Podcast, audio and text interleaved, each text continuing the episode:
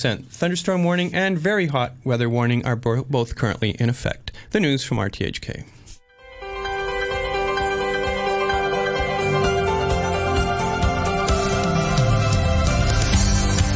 Good morning and welcome to Back Chat. I'm Andrew Work and my co-inquisitor, Torquemada style, today is Mike Rouse. Good morning, Mike. Good morning, Andrew.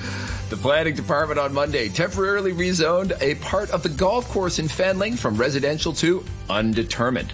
But that doesn't mean the government isn't clear about what it wants. The development minister Bernadette Linn straight up says the government still plans to build public flats on a part of the golf course. She added that she couldn't give a concrete timetable for the development and said the original goal of 12,000 homes may not be met, but flats will come. The change comes as the golf club is scheduled to host the Aramco Golf Tournament in October. It has also been shortlisted for hosting the Saudi Arabia-backed LIV Golf Tournament next year.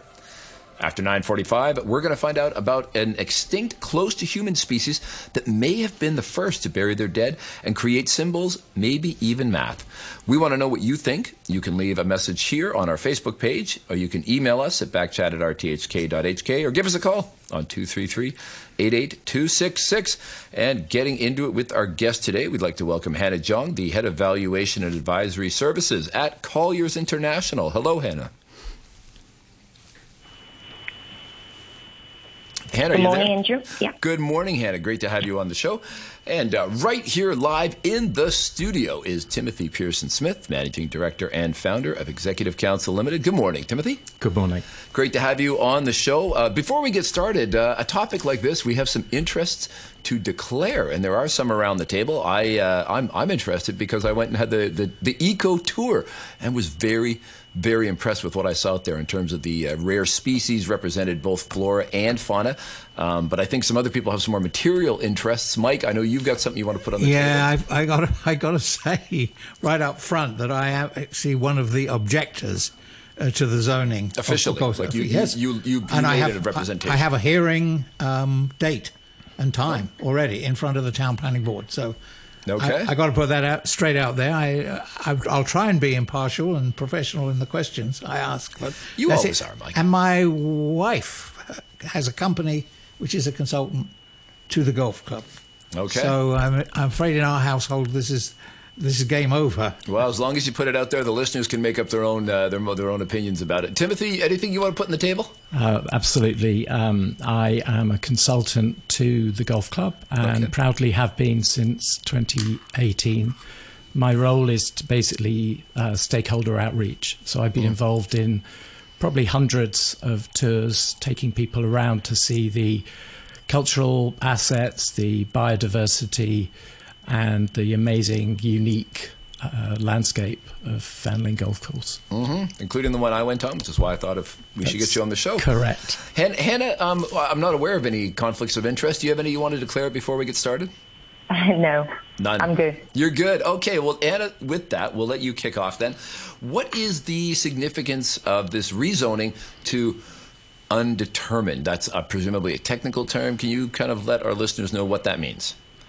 So undetermined is really government trying to earn some time because the, the study hasn't really finalized and they, they, they come up with the idea that, oh, maybe such a high density development may not be really um, positive, impact the area. So I think undetermined is un, undetermined is something very new, but I think this is some this is something good, the right direction the government announced because they will give it plenty of time. And also government was very clear that they will resume the land uh, from 1st of September. So it's not like, oh, they're giving away, but this is something um, they want to earn some time to study the, the, the area. Is there precedent? Are there, are there other problems? Like you say, it's, it's new, but has it been used before, the, the designation of undetermined anywhere in Hong Kong that people would recognize?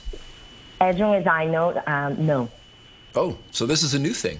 Mike, yeah. I'm, Mike, not, you know I'm not sure that it's completely new in the sense that there are bits of town plans where you don't know what you're going to do with them yet.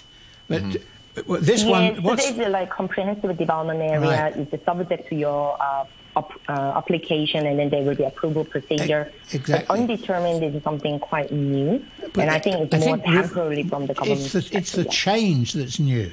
Something that was designated for housing and then is suddenly, oh, No, back, back to it's, now it's become undetermined. undetermined. So it's but we still plan to put housing there. okay. And I, I, I could I ask Hannah, let's devil make advocate. Supposing housing gets the go ahead, what is the sort of standard of housing? What kind of housing would be suitable in that particular location? So the currently, I think originally is a residential zone A, which can build a really density development. But if we even, you know, the, the golf course is 32 hectares and they, they only plan to um, build on, uh, take away around nine hectares to build those residential. But again, I think that the ecological value there, even you don't touch some of the tree or even you remove some of it, relocate trees somewhere else, once you build those infrastructure like sewage, drainage, um, water pipes, anything, it will destroy the underneath the earth, and that that will affect, that will impact the the area, the remaining um, the, the the green area. So I think for me, if you ask me what is the right density, I think it, it should be balanced out from uh, plot ratio of nine to really in, in, in the middle because if you just build some houses there, like low-rise houses, it's not really worthwhile to knock it down and it's for public housing, so they have to consider more number of units. But I think building up to the maximum density is not really desirable for uh, the remaining um, hectares of golf course. Mm. Yeah, Tim? Yeah, if I could just add, really, just to clarify, it is complex for your listeners, but uh, if I can just rewind back to last year, that any development project um, proposed has to get an environmental approval. Um, and there's a gatekeeper for that, which is a, an advisory body, the Advisory Council on the Environment. And they get given all of the environmental assessments and they can choose ones that they're concerned about. Um, they deemed in their first review of it in 2022 that the EIA, to their words, was insufficient, and they required an extra seven or eight months of additional work to uh, enhance it and make it possibly approvable, uh, which the government did and came back with that uh, in May. Um, again, I say ACE is a gatekeeper and, and a very important role. When they saw the additional work, uh, they still had quite major reservations. Mm. the ACE have no power to um, prevent a project, but they did impose conditions. So it's a conditional approval that, that has been given by EPD, by the Director of Environmental Protection. And those conditions are statutory, so they have to be done. And they were quite onerous, actually, in, in that they required um, almost a replanning exercise of the, the layout come up with a detailed layout, respect and honour the the huge number of uh, ecologically important and old trees. Avoid those. Right in the middle of the site, there was a hundred-year-old wood, uh, which they said must be preserved. Not, so not just one tree, a forest, a forest, forest of that, yeah. yeah. And basically, so what what the delay and the re- requirement for this undetermined is that is not a quick fix. Mm. These are big things that need to be resolved, and it can't be going ahead until that's done. Um, the government estimate that's going to take 18 months. That shows the scale of it. And after that, the Director of Environmental Protection would have to give their determination of whether that then satisfies legally all the conditions. So it's a lot of work. Um, our knowledge of the site means that the potential for high rise housing reduces reduces massively. And so we would be eager to see what's happened. But it's a stopgap. Mm-hmm. The undetermined is to give government, as Hannah said, time to study this and go back to the authority, see whether it's permissible. Okay. I got an email from Frank. Uh, Frank's going to throw a lot in the mix, and Hannah, you're going to be able to, you know, get your teeth into this, as I'm sure uh, Tim will. Frank says, I'd be grateful if you can consider why the government still seems hell bent on developing Fanling Golf Course, the oldest 18 hole golf course in Asia and an important piece of Hong Kong's cultural heritage, when you consider the following. Number one, I guess we start taking notes. The plan for the Northern Metropolis, which has arisen since the 2018 Task Force for Land Supply, Heung Yee Kuk just gave the government a great idea to develop an ecologically insignificant site very close by, which could house even more people. uh, the huge amount of brownfield sites in the northern NT, Hong Kong's declining population. Many events take place at Fanling Golf Course that are of interest to the public, like cross country races, tree climbing championships, and golf is a very popular sport. Public can play here. Uh, so that's from Frank. Uh, I knew about the cross country races. I think my daughter did one out there many years ago. Tree climbing championships. Is that a thing, Tim? Uh, yes, it is. And my daughter also did the cross country, as many, many Hong Kong school kids have done. Huh. So, um, getting into these, uh, the plan for Northern Okay, so uh, maybe maybe we'll use Frank to like set some of these up. Uh, I'll start with the Heung Yee Kuk uh, site next door. I've seen reference to that, and I believe Bernadette Linn might have addressed that suggestion in her remarks. But Hannah, Hannah are you familiar with that proposal? Yeah, so I think the, the chairman, Kenneth Lau, came up with the proposal using around 8.5 hectares in uh, Tong Chun, which is a village. They have uh, abandoned farmland and some uh, quarter huts. I think that that will build around 12,000 flats. And I think it's really, it, they, they mentioned it's not substituting the Gulf Coast thing, but I think this is a good idea that realizing some of the existing brownfield and also Hong Kong, we don't really have agricultural business here. So u- utilizing those abandoned farm occupied by those containers, um, some car fixing things, I think this is a really right direction. So yeah, I also agree with the audience that um, my my opinion, not representing the firm, but I think Gulf Coast part of the Gulf Coast redevelopment redevelopment should come to the last resources and then look for more opportunities on the brownfield or working with the developers to participate on the, the public housing development in the north area. Yeah, Timothy, have you have you heard about this uh, this brown this uh, Heung Yee Kuk site they've suggested? I've only uh, read about it in the paper, so oh. I'm, I'm, a bit unsighted on that. But I can comment on some of Frank's points. Uh, he's correct; it's the oldest 18 hole hole golf course uh, in Asia, and the redevelopment that's proposed by the government will make that uh, end that basically because uh, the old course is going to be taken away. Uh, so we will lose that. Uh, in terms of Northern Metropolis, I think that's a, an excellent point, and we were quite surprised when the EIA came out in May last year, because eight months before, seven or eight months before the uh, Northern Metropolis development plan had come out, and yet there's no reference to that in the EIA.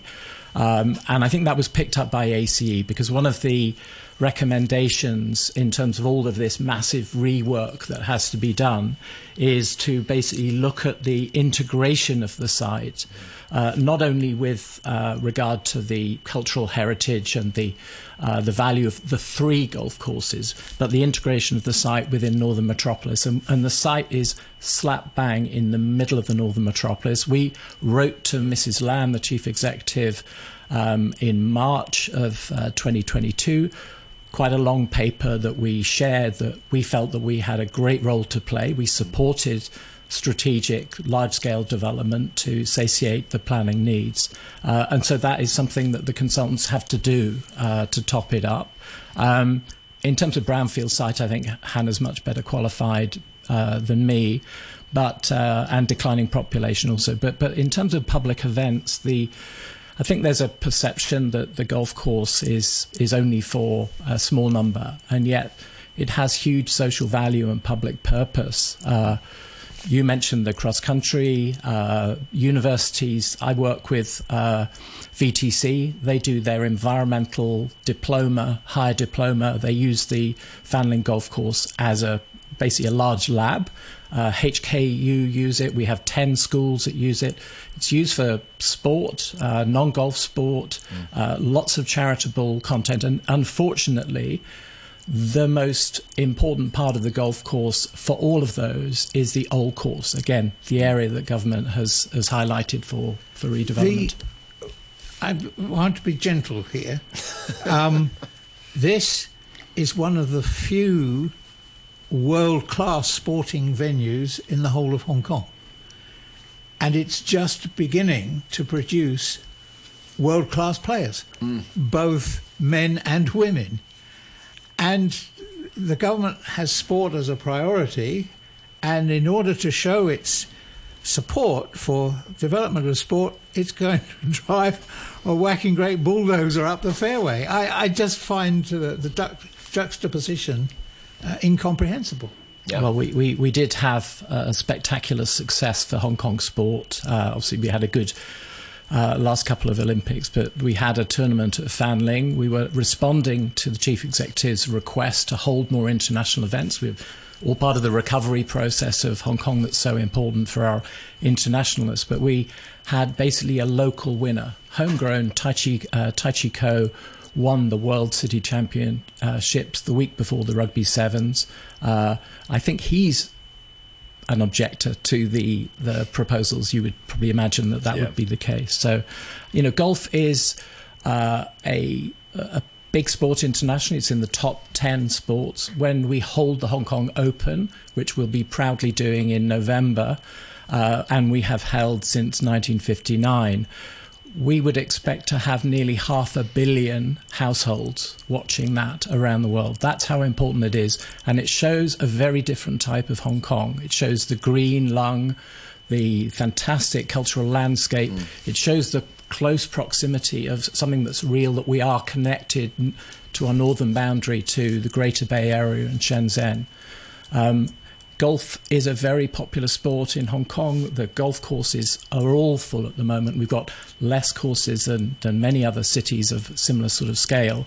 Um, but we have, I think it's around about four, over 40% of the golf is actually played by non members. Again, not many people mm. would know that. And we host the many, many societies who play golf. We have a driving range that's open to the public and is very popular. Um, so, you know, we, we feel that we have a contribution way beyond the a few members occupying this land. Let, let me throw Tim the same question that I threw at Hannah before. Put uh, all of the arguments for doing nothing aside, and let's say we're going to have housing.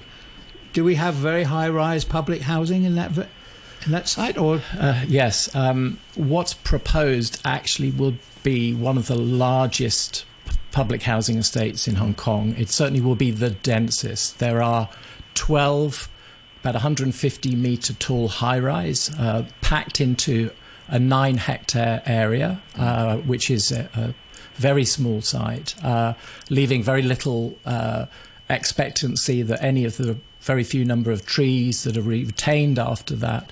Uh, that those trees will survive. So incredibly dense, uh, not a good location, in my own professional opinion, because it's not well connected. It's more than a kilometres walk to Sheung Shui MTR. Yeah. Uh, the number of buses and minibuses that will go onto those roads are huge. Uh, you are next door. Our neighbour is currently a 600 bed uh, district hospital, the, the, North District Hospital, which is being expanded to 2,100 beds mm. and has on the same single access to the government's proposed site the access to the accident and emergency. And that was one of the major concerns that the North District Council, the Sheung Shui District Rural Committee, they were very, very fearful. The congestion on those roads are very bad at the moment. Mm the putting uh, 33,600 people on that site is just going to compound it. So I think those are very real fears. So uh, if you were going to have a, a, cottage there, it would be low rise, high high value real estate. Uh, I don't think if, anybody's talking about putting a cottage on. Yeah, I no, think. But that's what I say. If you're looking at it purely from the point of view of housing, we're going to have housing there. Given all the things about that site, what kind of housing would you have? I would have no housing, but uh, yeah. I would probably be, you'd expect me to say that. I think the, you know, we, we know the cultural heritage, the values in terms of the ecology, we know it better than anyone else. And to be frank, we shared that generously back in 2018 with the Task Force on Land Supply. We shared it to the EPD in 2019, and we've made various submissions in the last two years, again, transparently sharing that information we know that the cultural heritage value is world class. Mm. Uh, we know that the biodiversity is really important. We took Christine Loh, who many of your listeners will know, to site on one of these visits in 2021. She said there's a kaleidoscope of, of stories, and she reminded me that the president, Xi, one of his big pillars is called ecological civilization. She reminded us that that's very important to protect the biodiversity that we have. So, to mm-hmm. answer your question, it would be no housing. I think the current use is uh, 110 years of meticulous management. Uh, we basically really see ourselves as stewards and custodians. We believe that the combined use of golf, public access in terms of uh, every evening from 6 till 10, any member of the public can use our car park for free and walk themselves, their kids, mm. their dogs. Nice.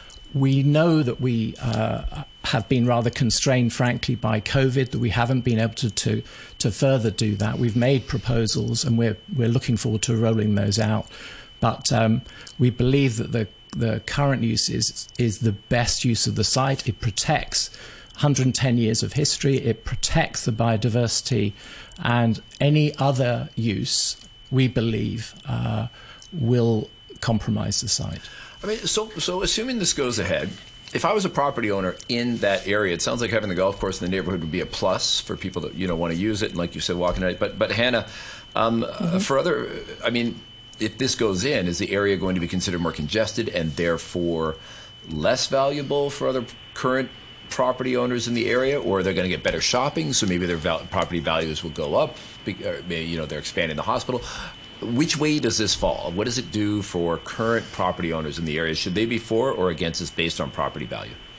I, um, if we're talking about residential value, may not be impact too much because it's a public housing, so it's not really a direct comparison. It will not really affect the private residential over there. But as you say, yes, population impact will uh, bring more pedestrians and then shops and uh, some commercial activities will be more and that will help the area in terms of the, the, the value itself. So that that's the angle, yeah. Oh, so if I've if I've got retail, if I've got retail close by, I got like retail properties, commercial properties. Th- those might see an increase in value just sheerly off the back of an increased population and foot Correct. traffic. Okay, and have the commercial community around there responded in that manner? Have they are they making representations? Are they speaking out on this? I haven't heard um, any welcoming message or against the messages from those retail communities, but I think um, that that that portion is relatively small, and uh, people more concerning about overall Hong Kong development. Like government want to do family offices, hub at Asia, but if we don't have sufficient leisure facilities like a Fan Ling Golf Course, is it really right direction? Mm. Um, or uh, ecological value? Is it really necessary to carve out that nine hectare out of a uh, Fan Ling golf course? I think I, we are hearing more on this angle. Mm-hmm. Um, of course, there are people against. Oh, yeah, public housing is more important.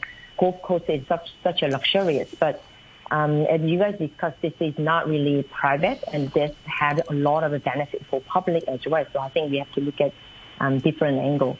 And one thing I want to highlight here is like Singapore, they have around uh, 17 golf courses by end of 2022, and they they're accounting around 1,450 hectares, which is almost double of Hong Kong. Hong Kong we only have 688 hectares of golf course, and mo- most of them are, private, mm. and uh, Fan Ling account for um, good portion of out of the 688 hectares. So in, in Singapore, government keep announcing, okay, we are closing down some of the golf courses. Like t- since 2014, nine golf courses have closed down, and they um, build the public housing and private housing. Hmm. It's possible because they have a larger flat land and they, their, their overall hectare still maintain almost double of Hong Kong despite their population is uh, smaller than Hong Kong, right? Huh. So I don't think this is something we should do. Oh, Singapore government is doing good. They're doing a prompt decision. They also announced recently about closing down a race horse, a horse race um, course to build the public housing there. Huh. But, but again, their income on that race race are far far smaller than Hong Kong. Hong so. Kong we have seen keep increasing in terms of the the gambling revenue, where Singapore they almost dropped uh, half if we compare like almost 12 years ago. Yeah. So that there is a different sentiment we have to reflect. Just not looking at the newspaper saying, or Singapore is uh, knocking down golf courses, Hong Kong should consider. Yeah. I think we have to go detail. It's di- it's a different situation. Hannah, you just I did not know Singapore had a lot more golf courses per capita. So you're bringing the insights. Hannah Jung is going to stay with us after the news. She's the head of valuation and advisory services at Colliers. Timothy Pearson Smith, managing director and founder of Executive Council, will also be staying with us. So stay tuned for more. Quick hit on the weather: mainly cloudy with a few showers and isolated thunderstorms. Max temperature 33 degrees today. It is currently 29 degrees Celsius and 82% humidity. It's 9:30 and now the news with Tom Warden. The government says it strongly opposes a letter that was sent by a U.S. congressional committee to the British Prime Minister Rishi Sunak. In it, the letter suggests taking a joint British American approach towards the case of former media tycoon Jimmy Lai, who faces national security charges. President Biden and the British Prime Minister Rishi Sunak have announced what they called a new partnership between the U.S. and the U.K. after holding talks at the White House. The agreement covers defense, trade, and ways to regulate new AI technology. The former U.S. President Donald Trump says he has been formally indicted in the federal investigation into his handling of classified documents after he left the White House. U.S. media have reported that he is facing at least several counts that include obstruction, conspiracy, and giving false statements. We'll have more news for you at 10 o'clock.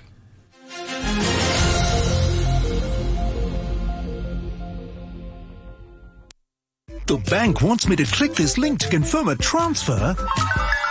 A government department called and says I've broken the law. It asked me to click this link to enter login details. A new payee in my bank account? Do I need to click this link to check?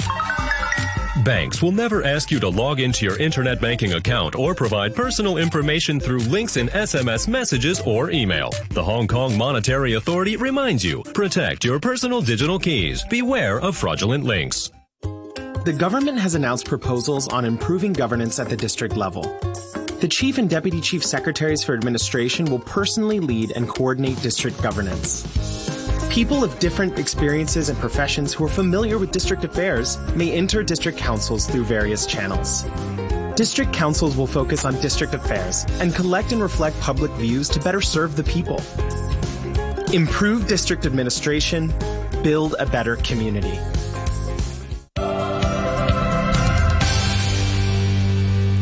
And we're back on Backchat. I'm Andrew Work, working the airways with Mike Rouse this morning on the show. We are also joined by our guest, Hannah Jong, Head of Valuation Advisory Services at Colliers, Timothy Pearson Smith, Managing Director and Founder of Executive Council, and we'd like to welcome now on the line Dr. Vera Yuen, Lecturer in Economics at the HKU Business School, the University of Hong Kong. Good morning, Vera. How are you doing?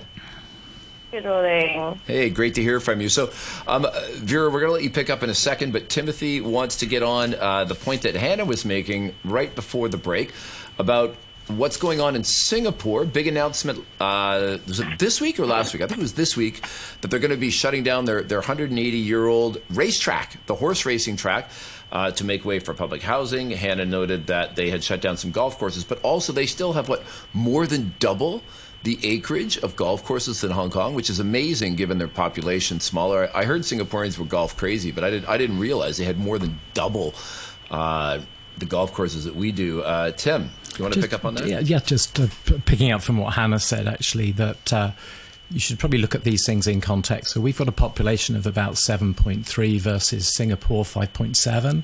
Uh, we've got 10 golf courses, they've got 19. Um, and I think the, the other point that, that I would make is that Singapore does recognize the kind of the importance of ecosystems and biodiversity, and actually, in the last couple of years, has extended the leases of two of its golf courses, one to 2030 and one to 2040, purely recognizing the proximity of those two high ecological value areas. And so you know, maybe that's a lesson for Hong Kong. Hmm, absolutely. Uh, so, Dr. You know, this is all about public housing, and uh, we've heard a number just just a little bit above thirty-three thousand people are going to live there.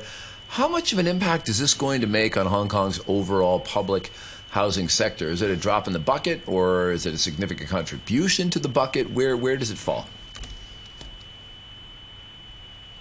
Oh, you, you mean me? Oh, yes. Oh, yeah. Um, well, of course, uh, the demand for public housing in Hong Kong has always been high because that is much lower than the market price.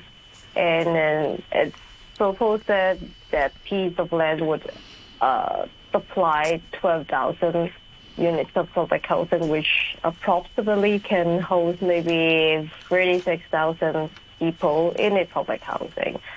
So I guess it's it's not only about the number, but it's about whether it adheres to uh, the magnificent presidency's grand vision of common prosperity. So if, if this is the first priority, then um, I think anything that's then in between that became the obstacle and enemy to the country. So that is the like most important thing. And what better than pulling down a golf club that is owned by elites and build some public housing place? I mean, there's many similar things that already happened in the mainland China. So I think iconically, this is actually more important than how many units that it can supply.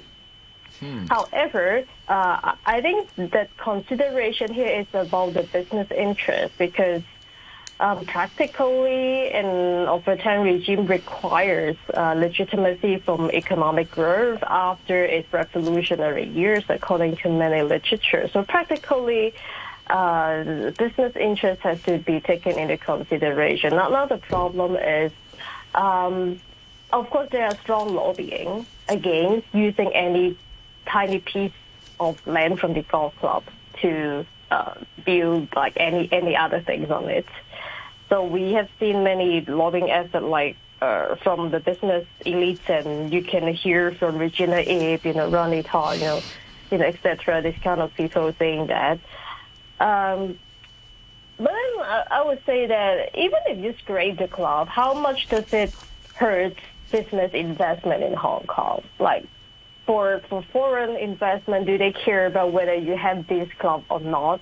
It, it, in that sense. So I think if we are to weigh between the two, I think their case in both ways. But because the overarching vision is common prosperity, and then for business interests, I, I do think there are other occasions they can like deal with like, uh, you know, the business meetings and other things. So in terms of that, I guess using it to build public housing may be a more pressing so, need, right. ideologically and also practically. So, in, in fact, uh, if I'm hearing you correctly, it's a, a symbol and potentially an important symbol of the government's determination to move towards common prosperity, give more emphasis to that.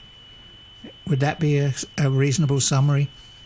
Yes, I, I think there are, like her Eco and other people proposing alternative science saying if we can certainly say there's no need to put that, which practically I, I do think so. But iconically, nothing can replace the importance of the site. Mm. Hannah, when you're talking to people in the commercial sector, uh, land property investors, is this is this issue on their radar at all? Are they are they looking at this, or is it because it's like, I mean, it's not it's not like a property investment that the government has pulled the rug out from under somebody. I mean, it's it's uh, you know it's been there for a long time. It's it's not like Blackstone, you know, made a big investment here and it's being the, the lease is running out, so they don't actually have to take it back. Yes, it, I mean, falls so, I mean, back. Is this is this having any impact on the commercial or, or you know on the on the real estate investment community? Or is this on their radar at all, or no? I think generally investors are keen to explore North Metropolis, and there are different master plans came out, and I think that's more focused. Those commercial developers or investors are very keen to enter nearby new MTR location, etc. So I don't think Fanling Golf nearby. I don't think that's their radar yet. And I think just one thing what I want to add is government, they target to um, provide around 32,000 units per year in terms of public housing. And that, um, and then actual number they accomplished from 2017 to 2022, they met around 20,000 units per year in the different sources. So if a Fanling Golf course can offer like 12,000, I think that's around half of their KPI per year amount. So mm-hmm. I think um, they can't just ignore that amount because that that has been identified. But again, our point is really: is it is it priority? Do we have other options? I think that angle we have to look at it. Yeah, Tim. Um, yeah, uh, thanks, Vera. I, I think um, Hannah made a point about other options, and she might pick up on that. But we're talking about nine hectares. That's actually, I think, very achievable in uh, in, in, many areas. And when you look at the scale of 30, uh, 33,600 people relative to a bold, you could say, but uh, strategic northern metropolis of 2.5 million it is an absolute drop in the ocean. Um, yeah. So I think it needs to be looked at in in that perspective. Uh, yes, there's common prosperity, absolutely, but there's also ecological civilization, and in Hong Kong we have laws uh, to protect the environment, the EIA ordinance, and those cannot be bent by by anything. And I think the resolve that we saw with uh, the advisory council uh, responding to nearly 1,400 uh, public views, mostly, in fact, 99.9% opposing it.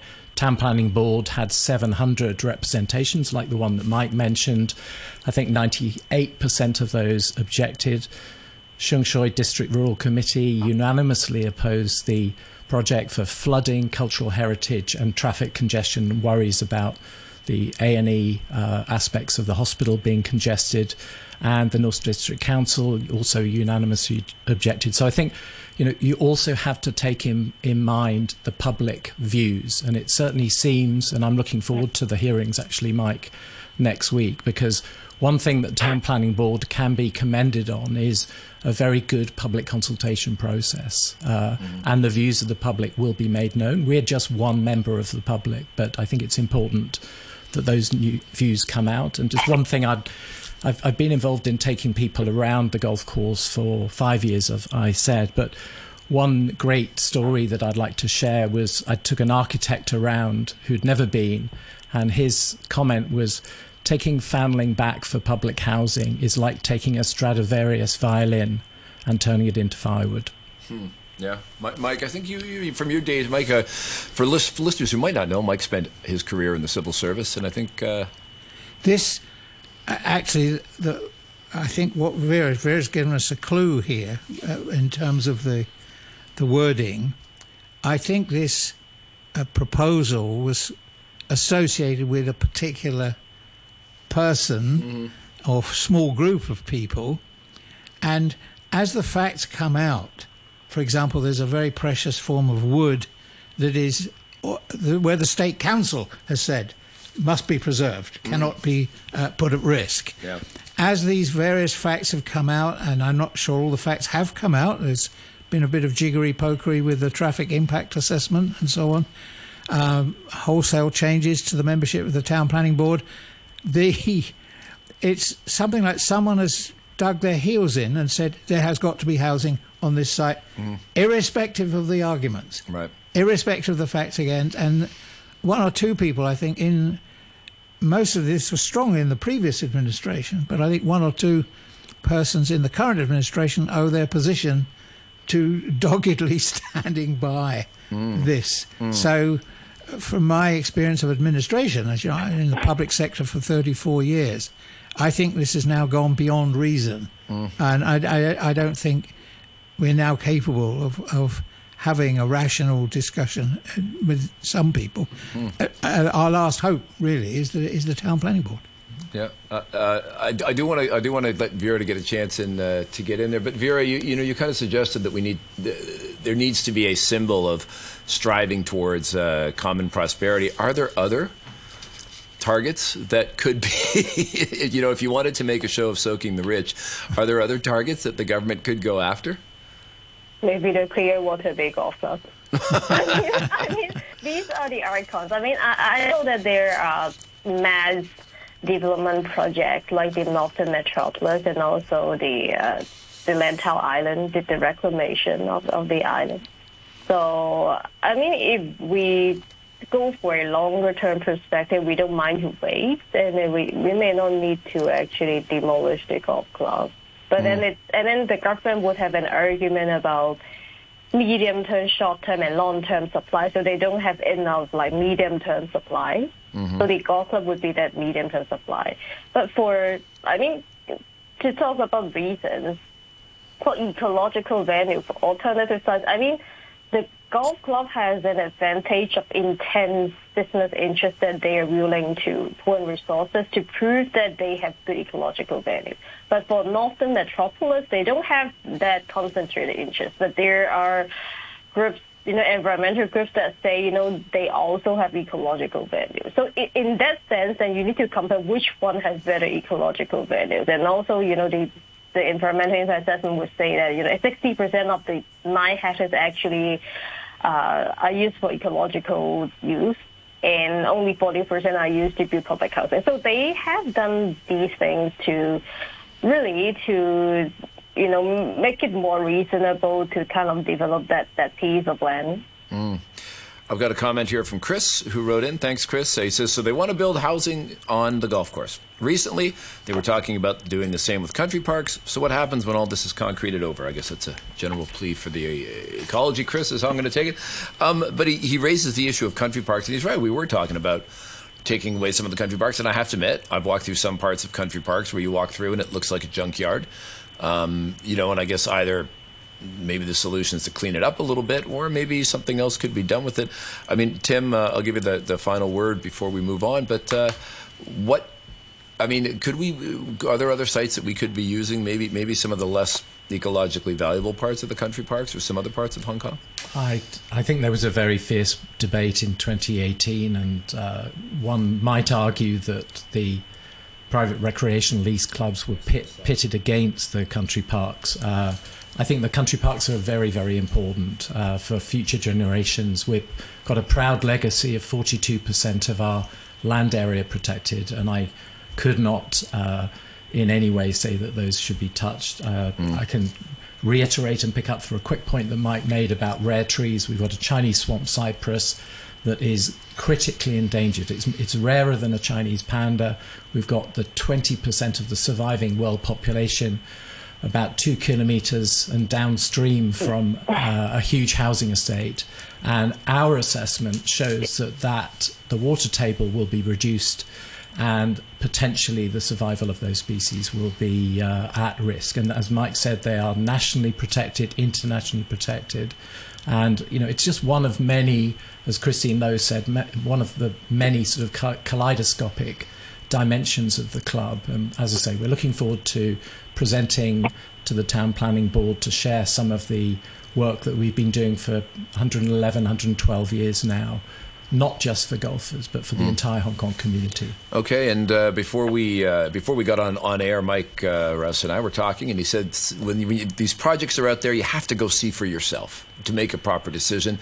Yep, fair, Mike. Yeah, Ab- absolutely. Uh, f- it, something that looks sensible on paper or rational on paper, when you get there, it's nonsense. And it, and it, works the other way around too. Something on paper they think this is a very strange recommendation. Mm-hmm. Why why they come up with this nonsense? You get out there and immediately the scales fall from your eyes. Wow. Okay. Of course that's the right. And and Tim, I hear people can go visit the golf course what from six till ten every night. Yeah, and encourage encourage your listeners to go. So six till ten every night. You can use the free car parking. You can even take a dog, so long as the dog is on the lead, and you can basically walk around this majestic uh, haven. I think um, you, you can't go like bring your golf clubs and start playing golf, but you can go walk the paths and you, see you what is out there. You can't right? play golf, but you yeah, can yeah, walk yeah. around. The kids can can play. Yeah, and actually, it's been becoming increasingly popular. Um, the car park still has spaces, but uh, yeah, really encourage your listeners to go and see for themselves. As Mike said, it's there you go. Unique. So people go see it yourself, make up your own minds, because listeners to Backchat are discerning, intelligent, and not afraid to uh, get out and see what's what. Thank you very much to Timothy Pearson Smith, Managing Director and Founder of Executive Council. Thanks to Hannah Jeong, Head of Valuation Advisory Services at Colliers International, and Dr. Vera Yuen, Lecturer in Economics at the Hong Kong U Business School at the University of Hong Kong on Backchat. 95 years of public service broadcasting. Stay tuned with Hong Kong. Happy 95th birthday, RTHK! Thank you for 95 years of public broadcasting service. Keep up the amazing work. I'm Janice Weilam. 95 years of public service broadcasting. 95 years. Stay tuned, Stay tuned. with Hong Kong. With Hong Kong. You're listening to Backchat Call us on 233 266 and have your say. And we're back on Backchat. I'm Andrew Work here with Mike Rouse and our next guest, Dr. Michael Rivera. He's a bioarchaeologist and biological anthropologist at the University of Hong Kong. And we are talking about the discovery in the Rising Star Cave System in South Africa. Uh, Dr. Rivera, give us the lowdown. What is what has been discovered out there? It's pretty interesting. I'm so happy to be here to talk about this. Um, I find it very exciting too. Um, so yes, I study human evolution and the path that we took to become the species that we are today. And um, let me just situate us. In South Africa, just northwest of Johannesburg, there is this um, cave system called the Rising uh, Rising Star Cave System, and it's very popular with adventurers and sports enthusiasts who love exploring caves. Um, almost 10 years ago, in 2013, two uh, recreational cavers were going down in deep roughly 30 meters underground. And then they stumbled upon a chamber within Rising Star and they discovered many bones. They told the experts, and these researchers believe that the remains belong to these 15 individuals of a human ancestor species um, that we didn't know about before. And they named the species Homo naledi, N-A-L-E-D-I, because uh, Naledi means star in the local language, Sesotho, um, and it came from Rising Star Cave. So um, we can talk a bit more about the bones and, and the larger picture, but what the latest buzz this week is all about is that the scientists now claim they have found evidence for Homo naledi engaging in some kind of burial ritual, um, purposefully laying down members of the group that have died in burial graves, while also lighting fires and decorating the walls with engravings. And these are very, very big claims. Yeah, this is this is pretty wild stuff. And my, my understanding was that uh, you know they kind of formulated a hypothesis and they weren't sure, but as they discovered more and more, the as the weight of evidence uh, mm-hmm. led them more and more in that direction. Can you talk a little bit about that? Um, when they first made the discoveries, uh, maybe perhaps in the first three or five years of research, um, it was so interesting that there were these um, specimens that were found so deep in a cave. Why? How could they have ended up there? Um, and they did some uh, stratigraphy. They did some studies of the soil, and they believe that uh, we at least know that they were dumped into the cave. But purposeful burial is the claim that's being made this week. And what makes that remarkable is that, you know, um, when we look at their bones, we can estimate on average that they were a lot smaller than us. Like a typical adult Homo naledi would, would grow up to maybe about 140 centimeters tall and weigh only 40 kilograms. So that's significantly smaller than Homo sapiens adults. And when we look at their skulls, their brains are three times smaller than our brains. One third the size, right? Yeah, one third yeah, the size. Yeah. Mm-hmm. So for such a species so short and small brained, we would expect Homo naledi to have lived maybe uh, two million years ago among species that didn't have big brains yet. However, when we did some dating of the fossils, what was incredible was that these individuals likely lived around the same time as Homo sapiens. Um, and so we like to assume that sapiens is special. We're the only clever species to engage in these complex behaviors. Um, but in fact, if these findings of of cave engravings, fire use, intentional burial are well proven, which which definitely not every scientist in my field agrees that they are, then the challenge then becomes, wow, that means that such complex behaviors um, don't require big brains necessarily, and Homo sapiens may not be that special. But then, why is it then that do we have big brains? But the the, the degree of socialization is, mm-hmm. is significant, also. Surely, um, if people, uh, let's put it crudely, animals just allow the the fallen to lay where they died. Mm-hmm. Um, once you get into, uh, I, I, would have thought human mode, um, that's when you take you have cultural pressures, you respect the dead, and, and things like this. These mm-hmm. these people seem to be much closer to us. Yeah, and we know that some of the individuals were also um, elderly, older members of the community, and also uh, younger children as well. And so a lot of reverence was paid to the dead. Um, and so it, it is quite remarkable. It is quite remarkable if if the findings are well proven. Right, mm. got to be confirmed. I mean, the, the sophistication that could that extend to other areas? Um, so uh, we haven't found any uh, evidence of any stone tools yet inside. Um, there's the there's a sign that maybe one is still buried in there, um, and they use some um, similar technology to X-ray to X-ray around where that is, and it seems to be some sort of stone. But whether it's a stone implement is uh, tricky because we haven't gotten out of the ground yet. Um, and there's this overarching sort of controversy or debate that's going on now with my friends and my colleagues because most of these claims um, are, are being made without totally understanding what is going on yet. There are two camps of people those who believe that we should share more of these findings as soon as we get them, um, even if we don't have exact dates or all the details, because there's an obligation to share this with the public.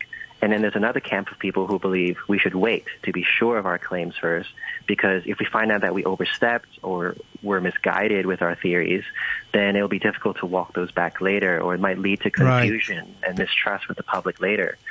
So people get you know, too far down the wrong track and they Yeah. can't they can't they can't get into reverse. Well, Yeah. Haven't, haven't I seen this stuff on CNN on, on the Uh, television? yeah. They, they, um, the, the, the main team uh, are made up of um, an international team, um, and yes, they, they have, a, uh, they're a National Geographic funded project, and so part of that will be um, a huge press junket, and you know, there, there are many who promote open science and, and the idea of being very open about the process, but uh, and that's where the field is moving towards. But I guess it's all in, in how it's done. Um, Right. because uh, I'm, I'm friends with the, the team who found them. I'm also friends with those who critique them very hard. and so, um, you know, some would question whether this is the most professional way of doing things, uh, sort of jumping the gun, perhaps. Sure. Uh, on the got- flip side. Yeah, because they got, they got a, they got a Netflix special coming out in July, a book's coming out in August. So, so I guess Mhm. some people are are who are in the camp, you know, the camp of putting it out there as fast as possible. They're clearly moving quickly, but at, at some level, um, is is there a concern that this is kind of confronting to people in terms of human identity? Because uh, you know, I, I studied animal evolution, uh, Mhm. and you know, there was the idea that oh, what makes humans special? We use tools, but then we found out that a wide variety Monkey- of animals. monkeys use they're- tools, among oh, others. uh, the monkeys, you know, birds. bir- birds, piles, piles of animals, you know, manipulate objects around them to achieve their aims. Um, you know, the Homo naledi apparently was small, better adapted to climbing. I understand. So they they start to sound like they were closer to uh, other primates. Uh, like monkeys, and I mean, does this, does this, but, but then we're like, no, they buried their dead. They were using symbols, uh, perhaps even mathematics.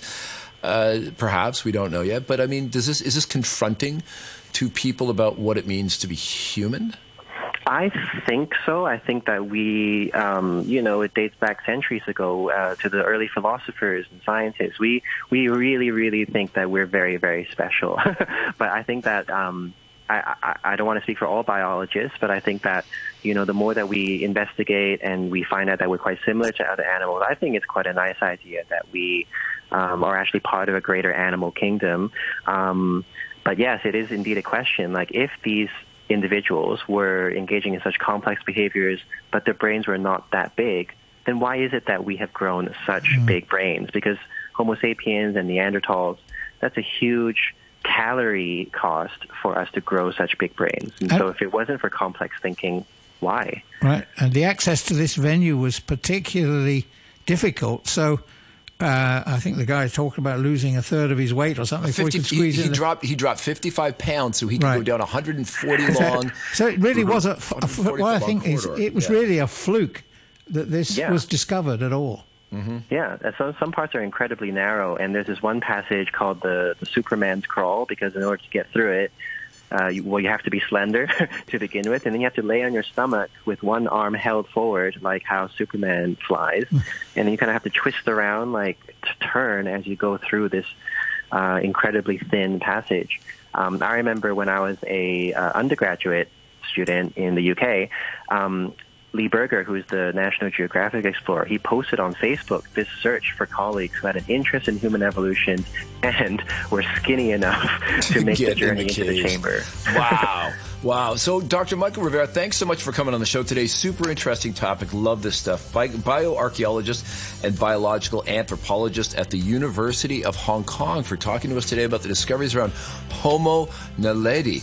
Super cool. I Mike can tell I'm really jazzed up about this stuff, and I'm glad to have him in the studio to witness this. It's Mike Rouse, Hong Kong broadcasting legend. Thanks for coming on with me today, Michael. Great. Um, uh, we don't do the weather at this particular time, but don't worry, we'll get there. Thank you very much to all of our guests today. Thanks to Mike. Thanks to our producer, Raphael Blood, and James Lung in the sound box. On Monday, we'll have Backchat host Jim Gould and Mike Rouse again. Mike's back. This has been Backchat.